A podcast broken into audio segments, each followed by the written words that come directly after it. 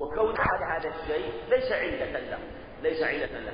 المقصود أنه يفهم التعليل من النص وفي الغالب أنه يظهر ويتضح وخاصة إذا كان المعنى مناسب. إذا كان المعنى مناسب مع اقتران ما يدل على التعليل ظهر وجه التعليل وكان بينا واضحا. وإيماء هذا هو النوع الثالث من أنواع النص وهو الإيماء والتنبيه. الإيماء والتنبيه قال ومن أنواعه هذا تبيين للإيماء والتنبيه. يعني من إيماء النص وتنبيه النص. من إيماء النص فهو الأول نص آه، وهو أنواع أن يكون بعلة كذا ولسبب كذا وهو وهو كالنص. والثاني ظاهر والثالث هو الإيماء والتنبيه. وفي الحقيقة الإيماء والتنبيه قد يكون أقوى من الظاهر أحيانا وقد يكون في معنى النص. ومن أنواعه ترتب حكم عقب وصف بالفاء من كلام الشارع وغيره فإنها للتعقيب ظاهرا ترتب حكم عقب وصف بالفاء. يقول تعالى والسارق والسارقة فاقطعوا أيديهم والزاني والزاني فاجلدوا كل واحد مئة جلدة. والسارق والسارقة ترتب حكم فاقطعوا هذا هو الحكم. عقب ماذا؟ الوصف الوصف ما هو؟ السرقة. مقرونا بالفاء. قال عقب وصف بالفاء قرن الوصف يعني قرن الحكم بالفاء. فاقطعوا. فاجلدوا. والفاء تؤلم بالسببية مع المناسبة في الحكم من جهة هذه الجريمة جريمة السلم الزنا دل على أن العلة في قطع اليد للسارق هو السرقة وأن العلة في الجلد هو الزنا للبكر للبكرين. وسواء كان في لفظ الشارع أو غيره. مثل قوله عليه الصلاة والسلام أيضا ما سبق فإنه يبعث يوم القيامة ملبيا. أيضا هذا من لفظ عليه الصلاة والسلام. لا تخبرته قال فإنه عقب لكن هنا الفاء. فإنه داخل على الحكم ولا على الوصف؟ في, في, في الآية السارق والسارقة. الفاء داخل على الحكم وعلى الوصف؟ نعم نعم. الحكم تقطعوا الحكم قطع. فاجلدوا. في قوله عليه الصلاة والسلام آه، لا تخمر رأس وجهك فإنه داخل على على على الوصف ولا على الحكم؟ على الوصف. الحكم ما هو؟ لا تخمروا. فالفاء قد تدخل على الوصف وقد تدخل على الحكم وهما سيان. سواء دخلت على الوصف أو دخلت على الحكم فإن المعنى واحد. وهو أنها للتعليل. إذا اقترنت بالوصف كما في قوله فلا ولا فإنه يبعث علل الوصف وهو فإنه يبعث. يوم القيامة ملبيا الحكم لا تخمر وجهه أو رأسه وجهه. وقد يكون من لفظ الشارع وقد يكون من غيره. مثل قوله عليه السلام مثل قول جابر رضي الله عنه زنى ماعز ثم قال ها؟ فرجم دخلت الفاء على ماذا؟ على الحكم ولا على الوصف؟ على الحكم فرجم سهى رسول الله صلى الله عليه وسلم فسجد على الحكم يعني الحكم انه وجوب السجود وشرعيه السجود. فلهذا قال سواء كانت من لفظ الشارع أو من غيره. للتعقيب لأن الفاء للتعقيب. ويلزم منه السببية وترتب حكم على وصف بصيغة الجزاء. إذا ترتب الحكم على وصف صيغه الجزاء يلزم السبيل ومن ومن يتق الله يجعل له مخرجا. من يأتي منكن يا نساء النبي يأتي منكن بفاحشة مبين ضاعف لها العذاب ضعفين. الجزاء. ترتب الحكم على وصفه. ومن يتق الله يجعل يجعل له مخرجا. فهذا يؤذن بالعلم. كل من اتقى الله حكم عام. جعل الله له مخرجا في جميع أموره. لكن بشرط التقوى. وذكر حكم وذكر وذكر حكم حكم حكم حكم جواب وذكر حكم جوابا لسؤال لو لم يكن علته كان اقترانه به بعيدا شرعا ولغة. ولتأخر البيان عن وقت الحاجة.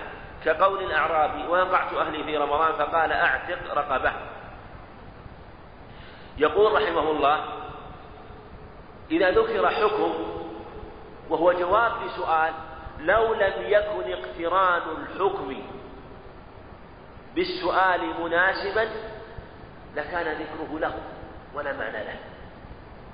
يدل على أنه علة أنه علة له. ذكر حكم حكم جوابا لسؤال لو لم يكن اقتران به مناسبا لكان بعيد. لو لم يكن لو يعني لو أو لم يكن علة لو لم يكن علة لكان بعيد.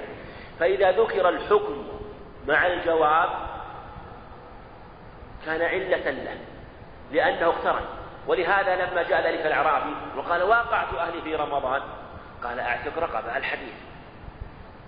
فقول واقع وقعت قال أعتق.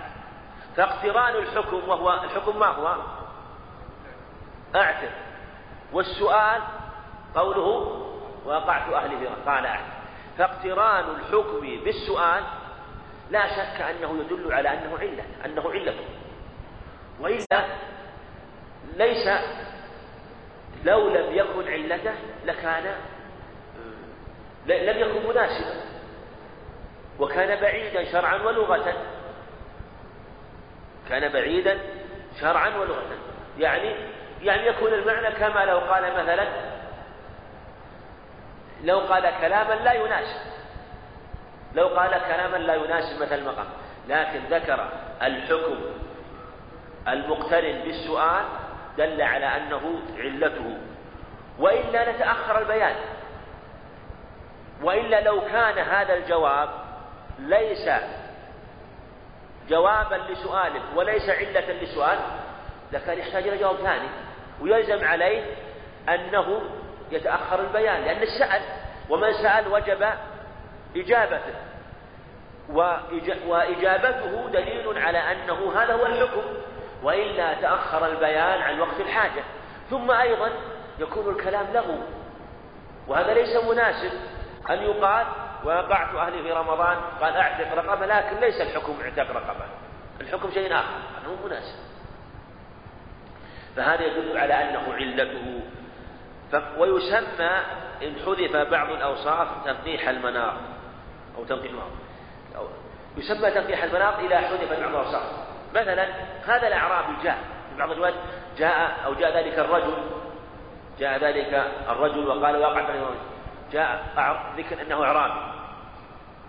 وأنه يضرب وجهه وينتف شعره.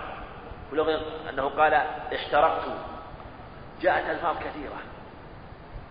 وأنه أعرابي. وقعت أهلي في رمضان.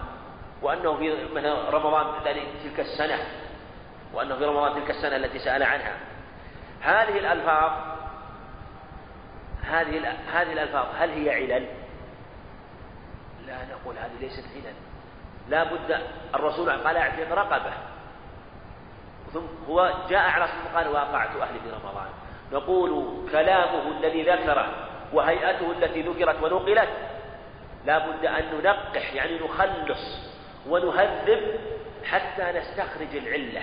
ولهذا قال ويسمى الحين بعض الأوصاف تنقيح المناط. إذا إذا جاءت أوصاف في الحديث كثيرة لكن نريد الوصف الذي تعلق به الحكم. ما هو؟ نقول كونها أعرابي هذا ليس وصفا. كونه رجل مثلا كونه مثلا في ذلك الرمضان هذا ليس وصفا.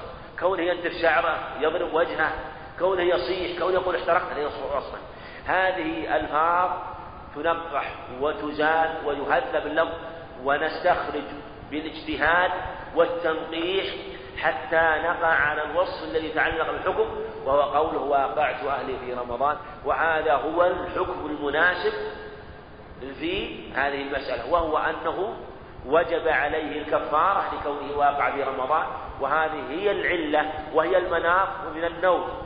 يعني إيش معنى المناط من النوم ومن قول ذات أنواط التي يعلق عليها؟ وهو الشيء الذي علقنا به الحكم. تشبيها له بالشيء الحسي الذي يعلق. فنحن جعلنا مناط الحكم كونه واقع له في رمضان. فعلقنا الحكم بالمواقعة أما ما سوى ذلك فهي ألفاظ ليست علة فنقحنا وهذبنا اللفظ من هذه الأشياء واستخرجنا العلة وهذا من أنفع ما يكون في باب العلل. وهو استخراج العلة الحقيقية. يعني الشيء قد يكون فيه علة لكن نريد ما هي العلة. تكون علة محل إجماع لكن ما هي العلة؟ وهذا من أشرف مباحث الأصول وسيأتي لها ذكر في في فيما يأتي في المسائل الآتية إن شاء الله. والله أعلم. وصلى الله وسلم على نبينا محمد. قال المصنف رحمه الله تعالى منها يعني مسالك العلة متعلقة بالنص تقدير الشارع وصفا لو لم يكن للتعليل كان بعيدا لا فائدة فيه. إما في السؤال كقوله صلى الله عليه وسلم لما سئل عن بيع الرطب بالتمر أينقص الرطب إذا يبس؟ قالوا نعم فنهى عنه. هذا أيضا من باب التنبيه تنبيه النص أو إيماء النص على التعليل. قوله صلى الله عليه وسلم لما سئل عن بيع الرطب فهو يقدر وصفا. فإذا قدر الشارع وصفا في السؤال كان للتعليل. لما سئل عن بيع الرطب بالتمر قال ينقص الرطب إذا يبس؟ قالوا نعم. قال فلا إذا. هم ما ذكروا الوصف. الرسول عليه الصلاة هو الذي ذكر الوصف. فإذا قدر وصفا في السؤال قدر وصفا في السؤال كان الوصف المقدر هو العلة. لما قال ينقص الرطب إذا إذا يبس؟ قال قال فإذا إذا.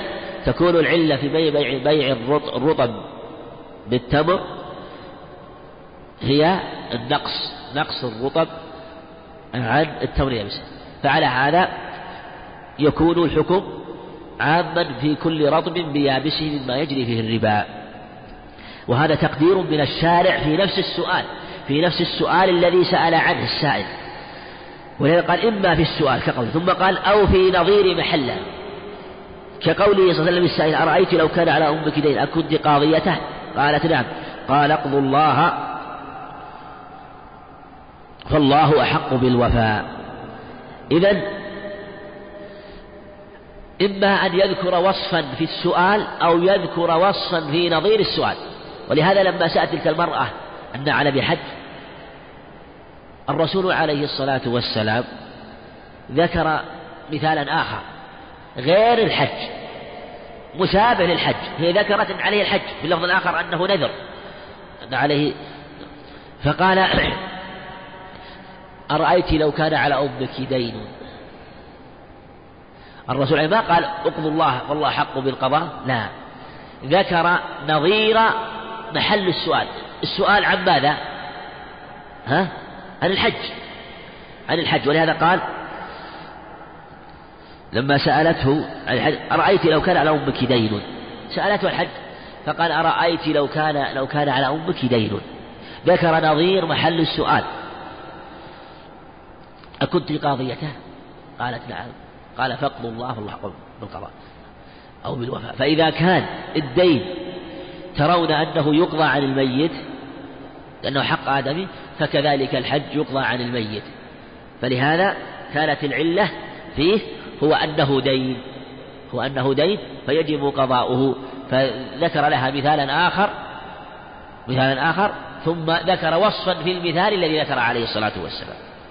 ومنها يعني من إيماء النص لأنه من مسالك العلم نص قال ومنها تفريقه صلى الله عليه وسلم بين حكمين بصفة مع ذكر إيماء كللراجل سهم وللفارس سهمان للراجل سهم للفارس سهمان هذا الحديث باللفظ عند أبي داود وفي سند ضعف المعروف اللفظ الصحيحين للراجل سهم وللفارس ثلاث أسهم سهمان سهمان لفرسه وسهم له هذا المعروف. للراجل سهم فلهذا ومنها تفريق بين حكمين. هو ذكر الراجل وذكر الفارس. فالراجل له سهم والفارس ولكن قوله الفارس سهمان المراد يعني للفارس للفرس يعني والسهم الثالث للرجل. سهمان له وسهم سهمان له نعم. والفارس سهمان يعني له والسهم الثالث لفرسه يعني. فلما أنه فرق قال للراجل سهم وللفارس سهمان دل على أنه يفرق بين من كان آه، غزا على قدميه وبين من غزا على فرس. وهذا يبين أنه أيضا يفرق بين من غزا على فرس وبين من غزا على مركوب آخر كجبل مثلا راحلة. فلهذا فرق بينهما فدل على أنه جعل الحكم معلقا بالراجل فله سهم وللفارس وفرسه ثلاثة أسهم. أو ذكر أحدهما كالقاتل لا يرث. ولهذا الميراث للورثة. لكن الورثة منهم منهم من يرث لوجود سببه وانتفاء الموانع. ومن وجد سبب الإرث ووجد المانع انتفى إرثه. ولهذا قال لا يرث. وعلقه بالقتل فدل على أن القتل هو العلة. ذكر الشق المتع... ذكر شيئا متعلق بهذا الوارث وهو عدم إرثه من جهة أنه قاتل. فلهذا قال لا يرث. وال... والعلة فيه والمانع له هو القتل فدل على أنه علة. وبشرط وجزاء نحو فإذا اختلفت هذه الأوصاف فبيعوا. المعروف الرواية فإذا اختلفت هذه الأصناف. فإذا اختلفت هذه الأصناف فبيعوا. فقول فإذا اختلفت هذه الأصناف فبيعوا بأمرين إذا اختلف يعني إذا اختلفت الأصناف يعني هذه الأجناس. فبيعوا يعني جاز البيع. فالعلة هي اختلاف الأصناف. إذا كان يدا بيد. اختلفت هذه الأصناف فبيعوا إذا كان يدا بيد. أو بغاية أو باستثناء أو باستدراك. فهو علة الامتناع. فإذا تطهر يعني اغتسل فالمانع هو الحيض. المانع لكن شرط جواز جواز القربان والجماع هو بالغسل. لكن المانع لكن المانع هو وجود غيه بالغاية حتى يطهر يعني من المحيض أو باستثناء من قوله تعالى إلا أن يعفون في الصداق في صداق المرأة التي سمي لها وإن طلقتم من قبل أن تمسوهن وقد فرضتم لهن فريضة فنصف ما فرضتم إلا أن يعفون إلا أن يعفون. فجعل إنها إذا عفت عن هذا النصف عن نصيبها فلها ذلك وجعله باستثناء أو باستدراك قوله ولكن يؤاخذكم بعقدة الأيمان في كفارة اليمين. فهذا هو العلة. فالمقصود أن أن هذا من إيماء النص في التعليل به. ولا يؤاخذكم بما كسبت قلوبكم. يعني الأخذ بما يكون عقد عليه القلب بما عقده فيفهم منه أن ما لا يعقد عليه القلب ليس فيه كفارة وأنه لا شيء فيه لأنه جعله بما عقد فمن حلف يمينا وسبق عليه لسانه ولم يعقد عليه قلبه فهي من لغو اليمين فلا شيء عليه ومنها تعقيب الكلام أو تنظيم ما لو لم يعلل به لم ينتظم نحو فاسعوا إلى ذكر الله وذروا البيع. ولا يقضي القاضي وهو غضبان. كذلك فاسعوا إلى ذكر الله في يوم الجمعة وذروا البيع. فالعلة في في الامتناع من البيع من الامتناع من البيع هو أنه يشغل عن الجمعة. قال وذروا البيع. ليس النهي عن البيع لا البيع حلال وأحل الله البيع لكن لأنه يشغل عن الجمعة فلهذا فلهذا نهي عنه. وكذلك لا يقضي القاضي وهو غضبان العلة الغضب. ثم فيه علة مستنبطة من جهة أنه يشغل الفكر. فلهذا لا يقضي القاضي وهو غضبان. ويلحق بالبيع جميع ما يشغل عن الجمعة في لأن العلة هو شغل هو الانشغال الجمعة. ويلحق بالغضب كل ما يشوش الفكر ويمنعه من تمام معرفة الحكم. ومن اقتراء الحكم بوصف مناسب كأكرم العلماء وهن الجهال. كذلك إذا قال أكرم العلماء. تصدق على الفقراء. أطعم المساكين. أهل الجهال. فهذا إذا قال أكرم العلماء يعني لعلمهم. أهل الجهال لجهلهم. أطعم المساكين لحاجتهم. وفقرهم. فالعلة وإن لم تذكر لكن مشتقة موجودة. وهذا هو المراد. فإن صرح بالوصف والحكم. فإن صرح بالوصف والحكم مستنبط منك أحل الله البيع صحته. أحل الله البيع وأحل الله البيع. هذا صرح بالوصف وهو حل البيع. الحكم الصحة يعني أن الله ليس في الآية أن البيع صحيح لكن استنبطنا من حل البيع صحته. هذا محل اتفاق مو ظاهر بأدنى نظر. طالما ما حل الله البيع دل على أن عقد البيع صحيح من جهة أنه حلال وإن لم يكن. منصوصا عليه لكن استنبطنا صحة البيع من كونه حلال. مستنبطا بالحلة فمومى إليه. يعني ليس ليس منصوصا إنما مومى إليه يعني مشار إليه في الآية ولم يكن منطوقا في الآية. وعكسه بعكسه. كحرمة الخمر فالوصف مستنبط من التحريم. هم يقول حرمة الخمر هم يذكرون أثر حرمة الخمر لعينه لكن لا يصح. ويقولون القول حرمت الخمر يدل على تحريم الخمر. قال فالوصف مستنبط. فالوصف الحكم التحريم والوصف مستنبط من جهة إسكارها وأنه لإسكارها حرمت الخمر بعينها والعلة ما هو؟ الإسكار لكن الخمر لا يصح. حرمة الخمر بعينها. والصواب أن علة تحريم الخمر منصوص عليها. كل ما أسكر فهو حرام. الخمر ما خمر كما قال عمر رضي الله عنه. فالخمر محرمة وعلتها أيضا معنى وصوصة من الشارع. فلهذا نقول جميع أنواع جميع أنواع ما يسكر مدلول عليه بالنص في الحقيقة لا بالعلة. لأن العلة جاءت منصوصة بدل ما أسكر كثيره فقيل حرام بين أن العلة هي الإسكار. فكل ما أسكر وغيب العقل وخمر العقل من أنواع الخمور فإنه وعلى هذا يكون منصوص على تحريمه ومنصوص على علته. ولا يشترط مناسبة الوصف الموبى إليه. هم يقولون لا يشترط. لو قال أهل العلماء وأكرم الجهال. يقول ما يشترط ممكن. وهذا ليس بصحيح. والأظهر أنه لا بد أن تكون هنالك مناسبة. لأن الشرع جاء بالشارع جاء بالحكم. فلا بد أن يكون المعنى المعلق عليه مناسب. وإلا لو قال إنسان أهل العلماء قال ما قصدت أهل العلماء عشان العلماء؟ لا. أهل العلماء لأمر آخر. هذا بس هذا بعيد. شلون تقول أهل العلماء؟ ولا هو قصدك تهينهم العلم. ولا وأكرم الجهال مو قصدي أكرمهم يعني لأمر آخر. هو ما في مانع إكرام الجهال لكن لا تقول أكرم الجهال. لأنك إذا قلت مثلا أكرم الجهال مثلا وقصدك من هذا ذكر صفة الجهل فالظاهر أنك حين تذكر هذا ذكرت هذا الوصف وجعلته علة الإكرام. لكن ذاك تذكر وصف مناسب يناسب الإكرام أو التعليم. كما أنك حينما تقول مثلا أهل العلماء ما تقول تذكر بهذا الصفة؟ لأنه يفهم من التعليم. فلهذا الشارع جاء بالأوصاف ولهذا لو جاء عندنا أمر ما ظهرت علته قلنا أمر تعبدي.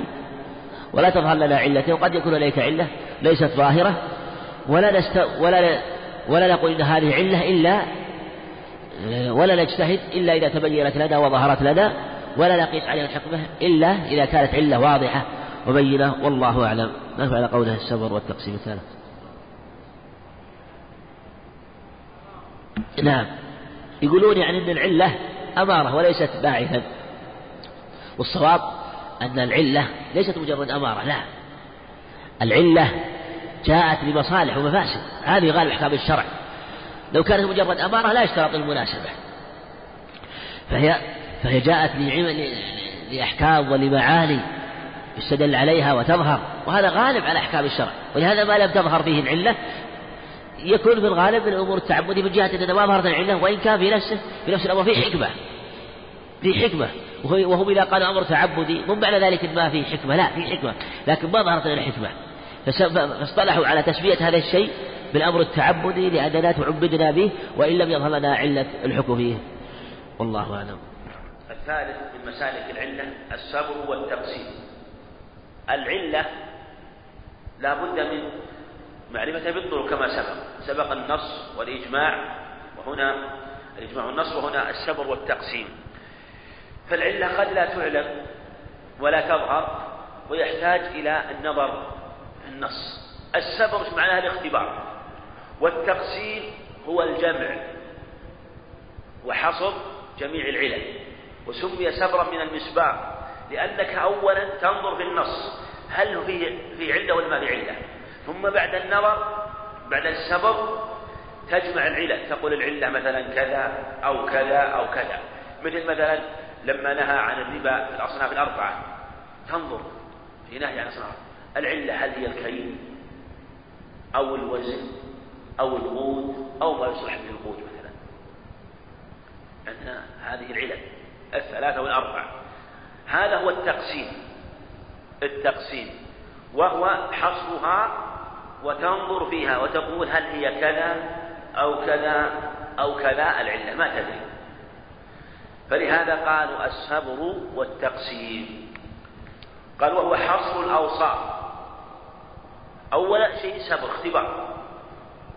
هل هو معلل أو غير معلل؟ ثم بعد ذلك يقال علة كذا وكذا.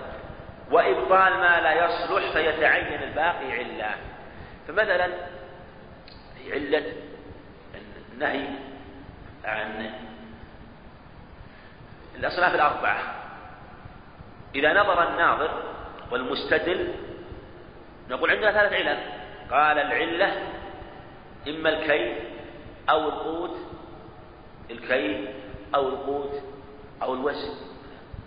الكيل أو الثمن مثلا. فأبطل مثلا علة الكيل. وقال العلة هي القوت وما سواها باطل. أو أبطل علة القوت وقال العلة هي الكيل. أو قال العلة هي الكيل والطعم. إذا الباقي يكون هو؟ العلة. وما سواه؟ لا يكون علة. هذا في نفس نظر ماذا؟ المجتهد. يعني في نفس فقد يكون عند مجتهد. هذه هي العلة وقد تكون عند مجتهد آخر. علة أخرى. لكن هو من جهة السبر والتقسيم. كل مجتهد عنده آلة. واستطاعة في النظر ينظر. فيج فما كان علة حكم به. وليس علة ألغاه ويكفي المناظر بحثت فلم أجد غيره. إذا كنت فرق بين الناظر والمناظر. عندنا مناظر ومناظر. الناظر هو المجتهد الذي يبحث في الشريعة. هذا ناظر. ما عند أحد يخاصمه ولا يجادل. لكن عندنا مناظر. أنت اختلفت أنت وإنسان شافعي أو حنفي. أو مالك اختلف مثلا في العلة. أو أنت على قول وهو على قول. أنت على قول أو هو على قول. فقلت أنت العلة هي هذه. ونظرت في ثلاث علل فلم تصح إلا علة واحدة. يقول يكفي المناظر الذي يناظر غيره بحثت فلم أجد غيره. حتى ولو كان هناك علة أخرى يقول العلة الأخرى ليست علة. الصواب أن العلة هذه. يكفي. ما له حاجة أن يقول آه أنه يقول يكفي قول هذا. ما له حاجة يثبت له ذلك بس يقول بنظري واجتهادي هذه العلة. أو الأصل عدم.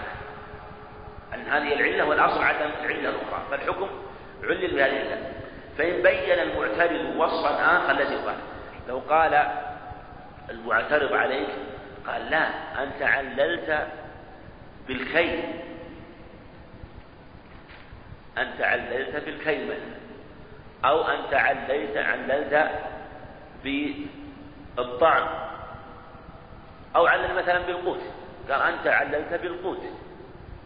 والماء يجري عندك الربا فيه والماء لا يقتات أو قال عللت بالقوت. والملح يجري فيه الربا والربا ليس قوت. في هذه الحالة إذا بين المعترض على المستدل يسميه الجدل السائل والمانع أو الم... يعني الم... كلا المناظرين الذي يعرف والذي يعترض عليه فإذا أبدى علة أخرى يجب أن يبطل علته. إن أبطل علته انتظمت العلة التي وصفا لازم إبطاله وإلا فإنه لا تنتظم علتك وتكون علتك أنت مع هذا الخصم غير صحيحة لأنك لم تبطلها فتبطل الإيراد وتثبت صحة ما عللت به إما أنه الكيل أو الوزن أو الطعم ولا يلزم المعترض بيان صلاحية للتعليل. لو قلت أنت للمعترض أيها مستدل حين لو قال العلة القوت مثلا قلت لا العلة الطعم قلت وش الدليل على أنه قوت يقول ما يلزم به يقول أنا أنا أعترف بس أنا أقول قوت أن تبطل بس. الواجب أنك تبطل بس. فلا يلزم المعترض بيان صلاحية للتعليل. الواجب أنك تبطل بس. ولا ينقطع المستدل إلا بعجزه عن إبطاله. فبمجرد أنه قال إن العلة إن هو أنت جعلتها هذه هي العلة. جعلت العلة مثلا الطعم وهو قال القوت بمجرد إيراده لا لا يكون علتك باطلة لا. بل نعطيك وقتا في ماذا؟ في إبطالها في إبطالها. ولهذا ولا ينقطع المستدل إلا بعجزه عن إبطاله. والمجتهد يعمل بظنه ومتى كان الحصر والإبطال قطعيا فالتعليل قطعي. فلهذا يقول المجتهد يعمل بظنه. لا يشترط أنك تجعل العلة قطعية. بمعنى أنك تقول بحثت في علة بحثت في علة الربا مثلا في الذهب والفضة فوجدت أن العلة كونها موزون جنس كل موزون أنت قلنا تقطع قال لا ما أقطع. لكن هذا اللي يغلب على ظني. نقول هذا يكفي هذا يكفي في إثبات العلة. في إثبات العلة. ولهذا قال هذه العلة إذا قلت أن هذه تكون علة ظنية لخصم لكن لو قلت إن العلة عندي قطعية العلة عند قطعية يقول يكون الحصر والإبطال قطعيا.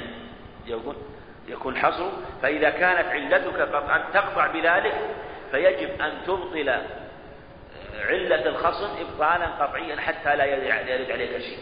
لكنه يقول إن كثير من العلل ظني وكثير من العلل ليس قطعي. العلة القطعية واضحة. العلة الظنية قد يخالف بغيره فإن كنت تخاصم تخاصمه تخاصمه فإنك عليك أن تبطل ما أورد ولا يلزم من ذلك أن تبطلها على القطع يكفي أن تورد شيئا من النقض على علته وإن كانت محتملة للتصحيح. وإن كانت محتملة للتصحيح لأنك تعمل بظنك ولا يجب تعمل بظن غيرك. ولهذا تجد مثلا في كتب الفقهاء مثلا في المذاهب يقول مثلا صاحب رحمه الله ولنا كذا والعلة كذا. مع أنه يورد علة غيره ولا يقطع بماذا؟ ولا يقطع هل يقطع ببطلان علته؟ وهل يقطع ببطلان ما يقطع. ومع ذلك يلتزم بقوله ويجعله حجة على خصم. ومع هذا هو لا يقطع بأن قول الخصم مثلا المخالف له في المذهب لا يقطع ببطلانه وهذا لا يلزم. وغالب أحكام كثير من التعاليل الشرعية تجدها ولهذا من يقرأ في المغني وغيره من كتب المذاهب يجد أنه يقول ولنا كذا. يذكر أشياء وتعاليل مع أنك ربما لاحظت أن التعليل الذي يذكره أصحاب المذهب الآخر قد يكون تعليلا والدا وقد يكون في نفس الأمر هو الأقوى. لكن هو يعامل بظنه. ولهذا قال والمجتهد يعمل بظنه. لكن إذا كان المخالف يقطع بالعلة ويقول إن علة هذا الشيء هذا وليس هنالك علة أخرى. ثم أورد علة أخرى فيجب عليك أن تبطلها قطعا. يعني تدعي أنه ليس هنالك علة أخرى غير ما ذكرته.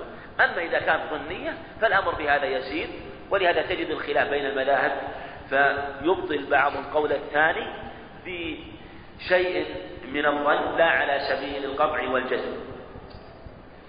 ومن طرق الحد الإلغاء وهو إثبات الحكم بالباقي فقط في صورة ولن يثبت دونه فيظهر استقلاله ونفي العكس كالإلغاء لا علم.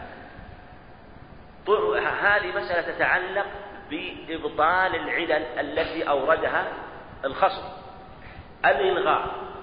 معنى الإلغاء أنك تلغي جميع العلل التي أوردها وتثبت الحكم بالباقي. مثلا لو أنت قلت إن العلة في آه، آه، الربا في الذهب والفضة كونهما موزوني جنس. موزوني جنس. وقال لا العلة الثمنية. العلة الثمنية. فأنت الواجب عليك أن تبطل هذه العلة أو بالعكس أنت الثمانية أو فالواجب عليك أن تبطل هذه العلة ويكون الباقي وهو حكمك على عليه بأنها أنه موزون جنس هو العلة الصحيحة. فيبقى الباقي هو العلة. فيظهر استقلاله. استقلاله معنى ثبوت هذه العلة. ونفي العكس كالإلغاء لا عين. مثل ذلك من الإلغاء أن يثبت الحكم دون الوصف. يثبت الحكم دون الوصف. وهو العكس. ثبوت الحكم دون الوصف. بمعنى أن يثبت التحريم دون الوصف. مثل ثبوت التحريم في الربا مع انتفاء الوصف الذي هو القوت. لو قال العلة هي القوت. قال لا أنت تقول علة القوت. والملح ربوي. ومع هذا ليس قوتا. فهو أيضا من طرق حذف العلة التي أوردها الخصم بمعنى أنك تنقض علته معنى أنك تنقض علته أو أن تلغيها بالكلية. ومنها طرد المحذوف مطلقا كطول وقصر أو بالنسبة. الطرد إما أن يكون طرد الوصف الطردي إما أن يكون وصفا طرديا مطلقا أو وصفا طرديا نسبيا. ومنها طرد المحذوف لو أنه مثلا جاءنا وقال العلة في مثلا من اعتق له من اعتق شركا في عبد قوم عليه قيمة عدل الأعضاء واستسعلان إنسان اعتق شركا له في عبد اعتق شركا له. هذا الحديث. هل يلحق بالذكر الأنثى؟ هل يلحق بالذكر الأنثى؟ الذكر. نقول نعم يلحق باتفاق أهل العلم. لأن كون العتق لذكر وصف طردي. فلو أن العبد الرقيق المشترك كان أنثى أيضا فإنه يستسعى أو يقوم عليه على الخلاف. لا فرق بين أن يكون المشترك يعني المملوك ذكرا أم أنثى ما يفرق وإن كان الحديث ورد في الذكر. لأن هذا وصف طردي. لكن وصف طردي نسبي في الحقيقة. وصف طردي نسبي. شو النسبي؟ لأن الذكور والأنوثة هل هي منفية مطلقا ولا معتبرة في بعض الأحوال؟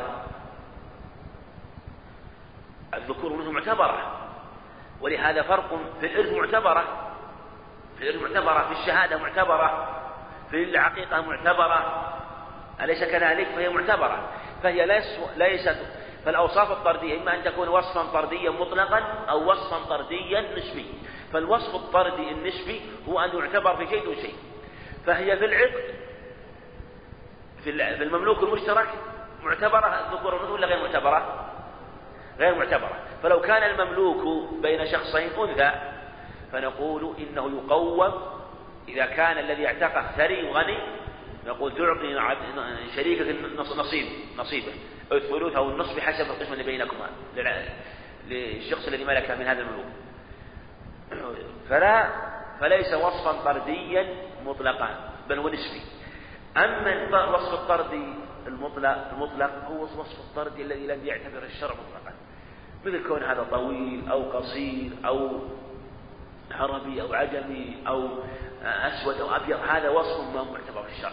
أوصاف ليست معتبرة. كون مثلا ذلك الأعرابي الذي جاء إلى النبي عليه السلام وقال إنه واقع أهله في رمضان كونها إعرابي كونه كون في شهر رمضان ذلك السنة كون كون مثلا جاء يصيح ويقول أهل هلكت هلكت هذا أوصاف طردية ولا ولا لا؟ أوصاف طردية مطلقة ما نعتبرها. ما لها اعتبار. فهذا كون أعرابي الحكم عام للأعرابي وغير الأعرابي في ذلك الشهر وفي غير الشهر فالحكم عام. فهذه أوصاف طردية لا ليست معتبرة مطلقا. ولهذا قال أو بالنسبة إلى ذلك الحكم كالذكورية في العقد فهي غير معتبرة لكن الذكورية في الإرث والذكورية في الشهادة والذكورية في العقيقة وكذلك في في في الدية معتبرة. ومنها عدم ظهور مناسبة ويكفي كذلك أيضا عدم ظهور المناسبة. يعني لو أنه آه، أورد المعترض على المستدل وصف وصف. أنت قلت إن العلة العلة في الربوي هذا كونه مكيل جنس. هو أورد وصفا آخر. وصفا آخر. قلت أنت هذا الوصف غير مناسب. وصف. ليس هنالك مناسبة. ما في مناسبة ما في مصلحة.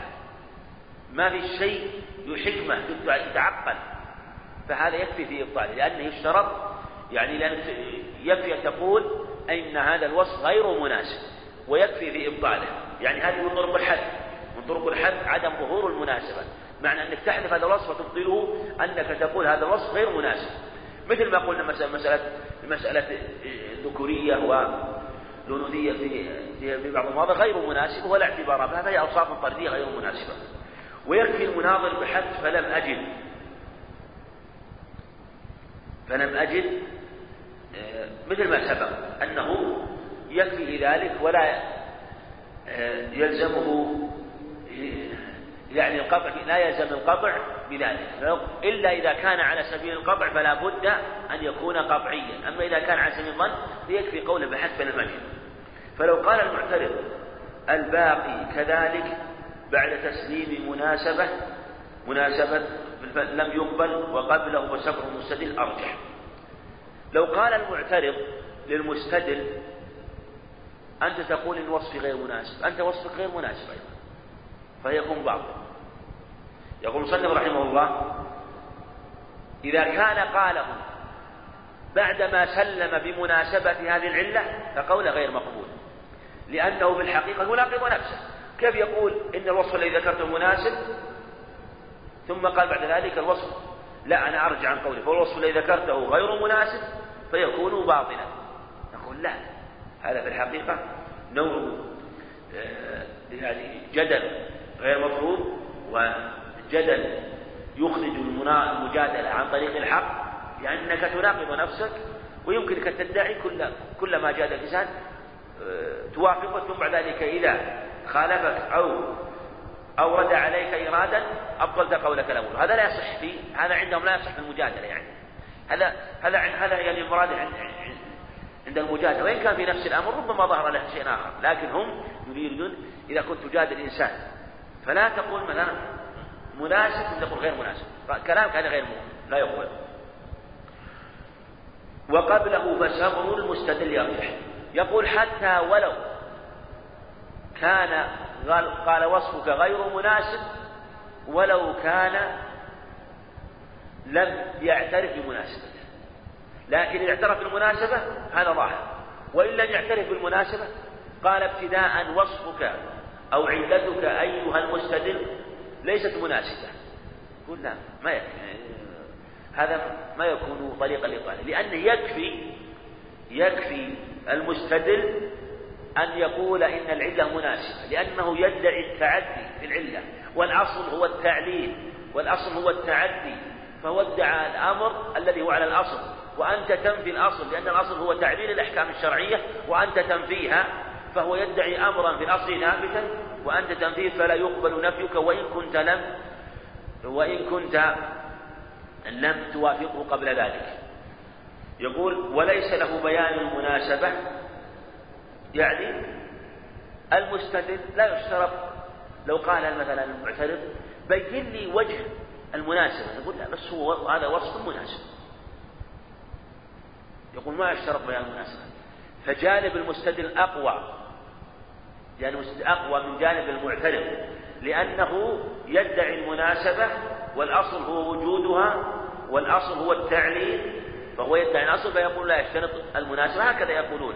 يعني هذا المراد عند الجدال وإلا في نفس الأمر وعند التحقيق من جهة ثبوت الحكم. لا بد أن يبين من جهة ثبوت الحكم وإلزام التكليف. ولهذا لو كان هذا المجتهد مثلا لو كان هذا مو مناظر مجتهد. فرق بين ولهذا قلنا فرق بين الم... بين المجتهد الذي يبحث لإثبات الأحكام وبين المناظر. إذا كان الإنسان مثلا مجتهد ويبحث لإثبات الأحكام لا بد أن يثبت العلة حتى تكون حجة على عباد الله. وإلا لا يقبل كلام لكن إذا كان يجادل ويخاصم غيره فيقولون في باب الجدال لا يلزمه يعني أن يثبت العلة ويكفي ادعاء العلة. ولو قال له خصمه مثلا أثبت المناسب يقول لا ما يلزم. أنا يكفيني أن أقول العلة كذا العلة الكيل ولو قلت لي ما ما وجه ارتباط علة الكيل لهذا الحكم ومناسبته والحكمة منه؟ قل ما يلزم والسبر الظني حجة مطلقة كما مثل ما سبق. السبر الظني ولهذا العلماء تجدهم يختلفون في أشياء كثيرة يعللونها ويحتجون بها ويجرون عليها الأحكام ويقلدهم من يقلدهم في تعليل مسائل كثيرة مثل ما سبق في مسألة علة الربا مع أن العلة فيه ظنية. حتى قال بعض العلماء وأقدم من يروى عنه وقتاده وإليه مال ابن عقيل رحمه الله حتى قال إن الأصناف الستة في الحقيقة ليس لها علة والصواب الاختصار على الأصناف الستة يعني لأنها ظني. وقال ما معنى أن جميع القائسين وجميع المعللين لم يثبتوا على قول ولم يقولوا شيئا ينضبط فهي أقوال في معرض النقد ومعرض الإبطال ومتقابلة. فالمقصود أنه هو ظن ولا يشترط فيه القطع في مثل هذه المسائل. ولو أفسد حنبلي علة شافعي لم يدل على صحة علته. لو أن اختلف حنبلي وشافعي وأفسد الحنبلي لو قال الحنبلي العلة مثلا كون في الربا كونه مكيل في الأصناف الأربعة كونه مكيل جنس. وفي الذهب والفضة كونه موزون جنس. قال الشافعي لا العلة كونه مطعوم. كونه مطعوم.